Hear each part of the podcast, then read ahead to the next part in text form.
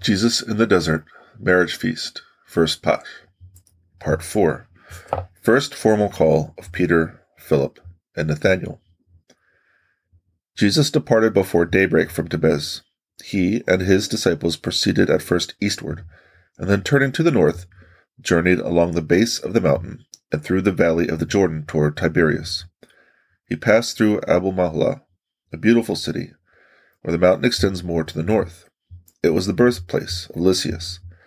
The city is built on a spur of the mountain, and I noticed the great difference between the fruitfulness of its sunny side and its northern one. The inhabitants were tolerably good. They had heard of the miracles wrought by Jesus at Kibzaim and Tebez, so they stayed with him on the way, begging him to tarry with them and heal their sick. The excitement became almost tumultuous, but Jesus did not stay with them long. The city was about four hours from Tebez. Jesus passed near Scythopolis, and on to the Jordan. As he was journeying from Abel Mahala, he met near a little city about six hours from Tiberias Andrew, Peter, and John. Leaving the other friends in Jabras, these three had come on to meet Jesus. Peter and John were in this part of the country upon some business connected with their fishery. They intended to proceed direct to Jabras, but Andrew persuaded them to go first to meet the Lord. Andrew presented his brother to Jesus, who among other words said to him, This was said at the first salutation. To John, Jesus addressed some words relative to their next meeting. Then Peter and John went out to Janabras, while Andrew accompanied Jesus into the environs of Tarichea. John the Baptist had by this time abandoned his place of baptism on this side of the Jordan.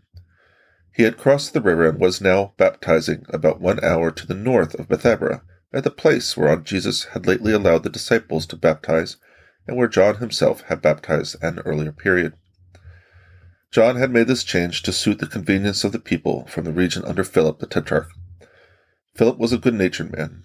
Many of his people desired baptism, but were unwilling to cross the Jordan to receive it. Among them were many of the heathens. The last visit that Jesus made to the part of the country had roused in numbers the desire after baptism. Another reason also influenced John to baptize where Jesus' disciples had lately been similarly engaged, and that was to show that there was no disunion between him and Jesus. When Jesus with Andrew reached the neighborhood of Tarichea, he put up near the lake at a house belonging to Peter's fishery. Andrew had previously given orders for preparations to be made for Jesus' reception. Jesus did not go into the city. There was something dark and repulsive about the inhabitants, who were deeply engaged in usury and thought only of gain. Simon, who here had some employment, had with Thaddeus and James the Less, his brothers, gone for the feast of Janabras, where James the Greater and John were. Lazarus, Saturnin, and Simeon's son came here to meet Jesus, as also the bridegroom of Cana. The last named invited Jesus and all his company to his marriage. The principal motive that led Jesus to pass a couple of days in the vicinity of Tarichea was that he desired to give the future apostles and disciples time to communicate to one another the report circulated about himself, and especially what Andrew and Saturnin had to relate. He desired also that, by more frequent intercourse, they should better understand one another. While Jesus traversed the country around Tarichea, I saw Andrew remaining in the house he was busy writing letters with the reed upon strips of parchment. The writings could be rolled into a little hollow wooden cylinder and unrolled at pleasure. I saw men and youths frequently entering the house and seeking employment. Andrew engaged them as couriers to convey to Philip and his half brother Jonathan, also to Peter and the others at Janabras, letters notifying them that Jesus would go to Capharnaum for the Sabbath and engaging them to meet him there. Meanwhile, a messenger arrived from Capharnaum, begging Andrew to solicit Jesus to go thither right away. For a messenger from Caiaphas had been there awaiting him for the past few days. This man wanted to ask Jesus for help. Accordingly, with Andrew, Saturnin, Obed, and some of John's disciples, Jesus set out from the fisher house near Tarichea to Capharnaum. This last named city was not close to the lake, but on the plateau and southern slope of a mountain. On the western side of the lake, the mountain formed a valley through which the Jordan flowed into the lake. Jesus and his companions went separately. Andrew with his half brother Jonathan and Philip, both of whom had come in answer to his notification, walked together. Jonathan and Philip had not yet met Jesus. Andrew spoke enthusiastically to them. He told them all that he had seen of Jesus and protested that he was indeed the Messiah. If they desired to follow him, he added, there was no need of their presenting to him a formal petition to that effect. All they had to do was to regard him attentively, and he, seeing their earnest wish, would give them a hint, a word to join his followers. Mary and the holy women were not in Capernaum itself, but at Mary's house in the valley outside the city and near to the lake. It was there that they celebrated the feast. The sons of Mary Cleophas, Peter, James the Greater, and his brother John had already arrived from Gennesaret with others of the future disciples. Chesed, Nathanael, Thomas, Bartholomew, and Matthew, however, were not present. But there were many other relatives and friends of the Holy Family who had been invited to Cana for the wedding, celebrating the Sabbath here, because they had been notified that Jesus was expected. Jesus, along with Andrew, Saturnin, some of John's disciples, Lazarus, and Obed, stopped at a house belonging to the bridegroom Nathanael. Nathanael's parents were dead. They had left a large patrimony to their son. The future disciples, just come from Gennesaret, experienced a certain shyness in Jesus' company. They were actuated in this by the influence Nathanael Chesed's opinion had over them, and then again by the thought of the wonderful things they had heard of Jesus from Andrew and some others of John's disciples.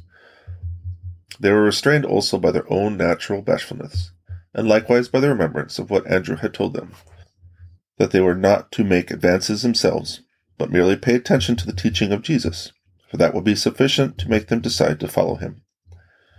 For two whole days had the messenger from Cades been waiting here for Jesus. Now he approached him, cast himself at his feet, and informed him that he was a servant of a man of Cades. His master, he said, entreated Jesus to return with him and cure his little son, who was afflicted with leprosy and a dumb devil. This man was a most faithful servant, he placed his master's trouble before Jesus in very pathetic words. Jesus replied that he could not return with him, but still the child should receive assistance, for he was an innocent boy. Then he directed the servant to tell his master to stretch himself with extended arms over his son, to recite certain prayers, and the leprosy would disappear. After which he, the servant himself, should lie upon the boy and breathe into his mouth. A blue vapor would then escape from the boy, and he would be freed from dumbness. I had a glimpse of the father and servant curing the boy, as Jesus had directed. There were certain mysterious reasons for the command that the father and the servant should stretch themselves alternately upon the boy. The servant himself was the true father of the child, of which fact, however, the master was ignorant. But Jesus knew it. Both had therefore to be instrumental in freeing the child from the penalty of sin.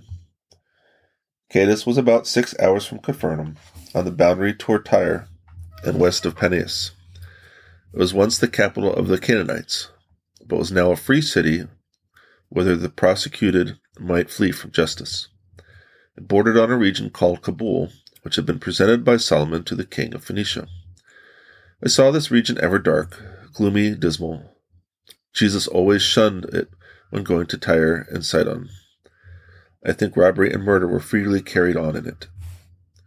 When on the Sabbath Jesus taught in the synagogue, an unusually large crowd was assembled to hear him, and among his audience were all his friends and relatives. His teaching was entirely novel to these people, and quite transporting in its eloquence. He spoke of the nearness of the kingdom of God, of the light that should not be hidden under a bushel, of sowing, and of faith like that unto a mustard seed. He taught not in naked parables, but with explanations. The parables were short examples and similitudes, which he used to explain his doctrine more clearly. I have indeed heard him in his teaching making use of a great many more parables than are related in the Gospel. Those there recorded are such as he most frequently used, with explanations more or less varied to suit the occasion.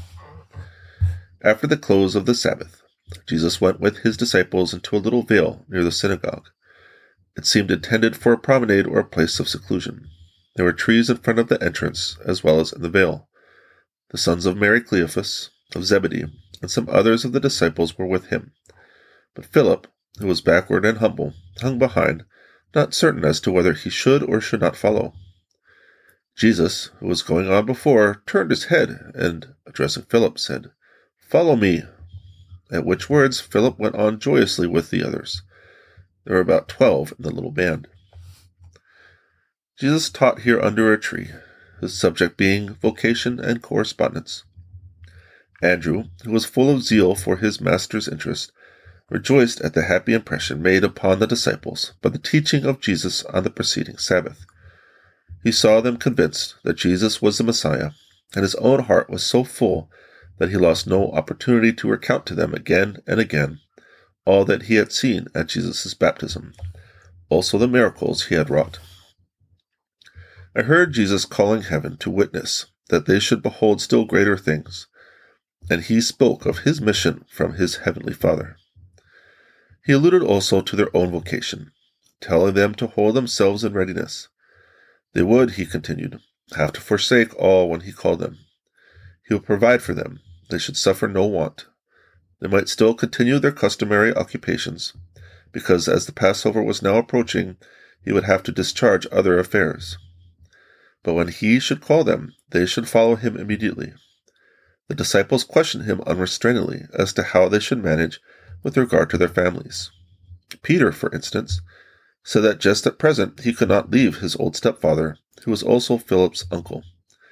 But Jesus relieved his anxiety by his answer that he would not begin before the paschal feast, that only in so far as the heart was concerned should they detach themselves from their occupations, that exteriorly they should continue them until he called them.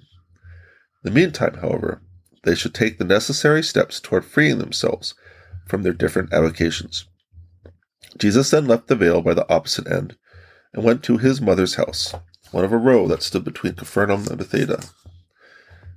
His nearest relatives accompanied him, for their mothers also were with Mary.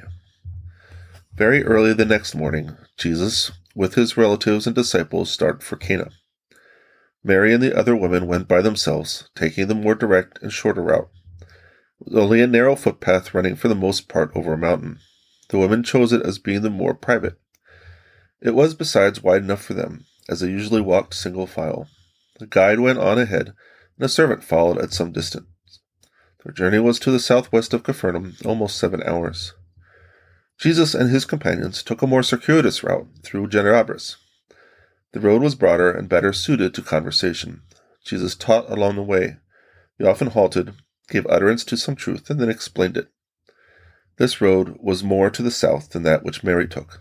It was almost six hours by it from Capernaum to Gennesaret, at which place it turned southward, and three hours more took the traveler to Cana. Gennesaret was a beautiful city. It had a school and a synagogue. There was also a school of rhetoric. The trade carried on was extensive. Nathanael had his office outside the city in a high house that stood by itself, though there were others at some distance around it. In spite of the invitation received from the disciples to that effect, he did not go into the city to meet Jesus. Jesus taught in the synagogue, and with some of the disciples took a luncheon at the house of a rich Pharisee.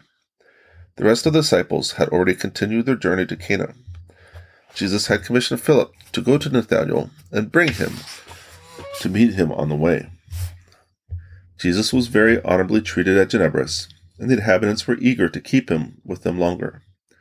They brought forward as a reason for his doing so that he was one of their own countrymen, and also that he should have compassion on their sick. But Jesus soon left them and proceeded to Cana.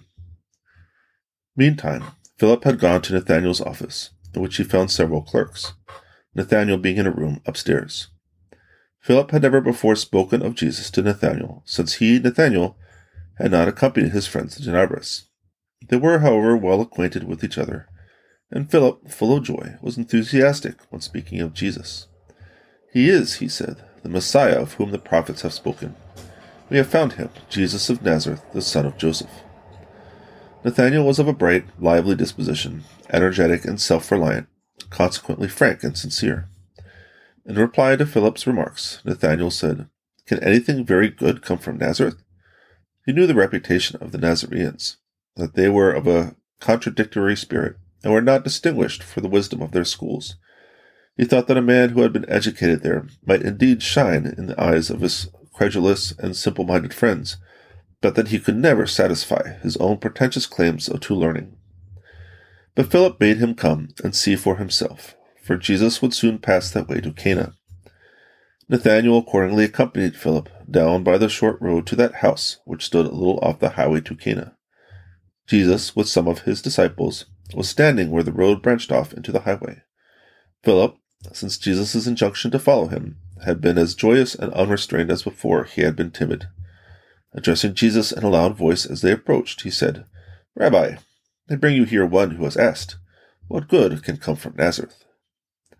But Jesus, turning to the disciples who were standing around him, said as Nathanael came forward, Behold, a true Israelite, in whom there is no guile. Jesus uttered the words in a kind, affectionate manner. Nathanael responded, How dost thou know me? Meaning to say, How knowest thou that I am true and without guile, since we have never before spoken to each other? Jesus answered, Before Philip called thee, I saw thee when thou wast standing under the fig tree. These words Jesus accompanied by a significant look at Nathanael, intended to recall something to him. This glance of Jesus instantly awoke in Nathanael the remembrance of a certain passer-by, whose warning look had endured him with wonderful strength at a moment in which he was struggling with temptation. He had indeed been standing at the time under a fig tree on the pleasure grounds around the warm baths, gazing upon some beautiful women who, on the other side of the meadow, were playing for fruit. The powerful impression produced by that glance, and the victory which Jesus had then enabled him to gain, were fixed in his memory, though perhaps the form of the man to whom he owed both the one and the other had faded from his mind. Or he may indeed have recognized Jesus without being aware that the warning glance had been designedly given. But now that Jesus reminded him of it and repeated the significant glass, Nathanael became greatly agitated and impressed. He felt that Jesus in passing had read his thoughts and had been to him a guardian angel. Nathanael was so pure of heart that a thought contrary to the holy virtue had power to trouble his soul. He recognized, therefore, in Jesus his Savior and Deliverer. This knowledge of his thoughts was enough for his upright, impetuous, and grateful heart, enough to make him, on the instant, joyfully acknowledge Jesus before all the disciples. Humbling himself before him as he uttered those significant words, Nathanael exclaimed, Rabbi, thou art the Son of God, thou art Israel's King. Jesus responded, Thou believest now, because I have said that I saw thee under the fig tree. Verily, thou shalt greater wonders see. Then turning to all, he said, Verily, ye shall see the heavens open, and the angels of God ascending and descending over the Son of Man. The other disciples, however, did not understand the real import of Jesus' words concerning the fig tree, nor did they know why Nathanael Chasid had so quickly declared for Jesus. It was like a matter of conscience hidden from all excepting John, to whom Nathanael himself entrusted it at the marriage feast of Cana. Nathanael asked Jesus whether he should at once leave all things and follow him, for that he had a brother to whom he could make over his employment. Jesus answered him as he had the others on the preceding evening, and invited him to Cana for the marriage feast. Then Jesus and his disciples proceeded on their way to Cana, Nathanael Chasid meanwhile returning home to prepare for the wedding, for which he set out on the following morning.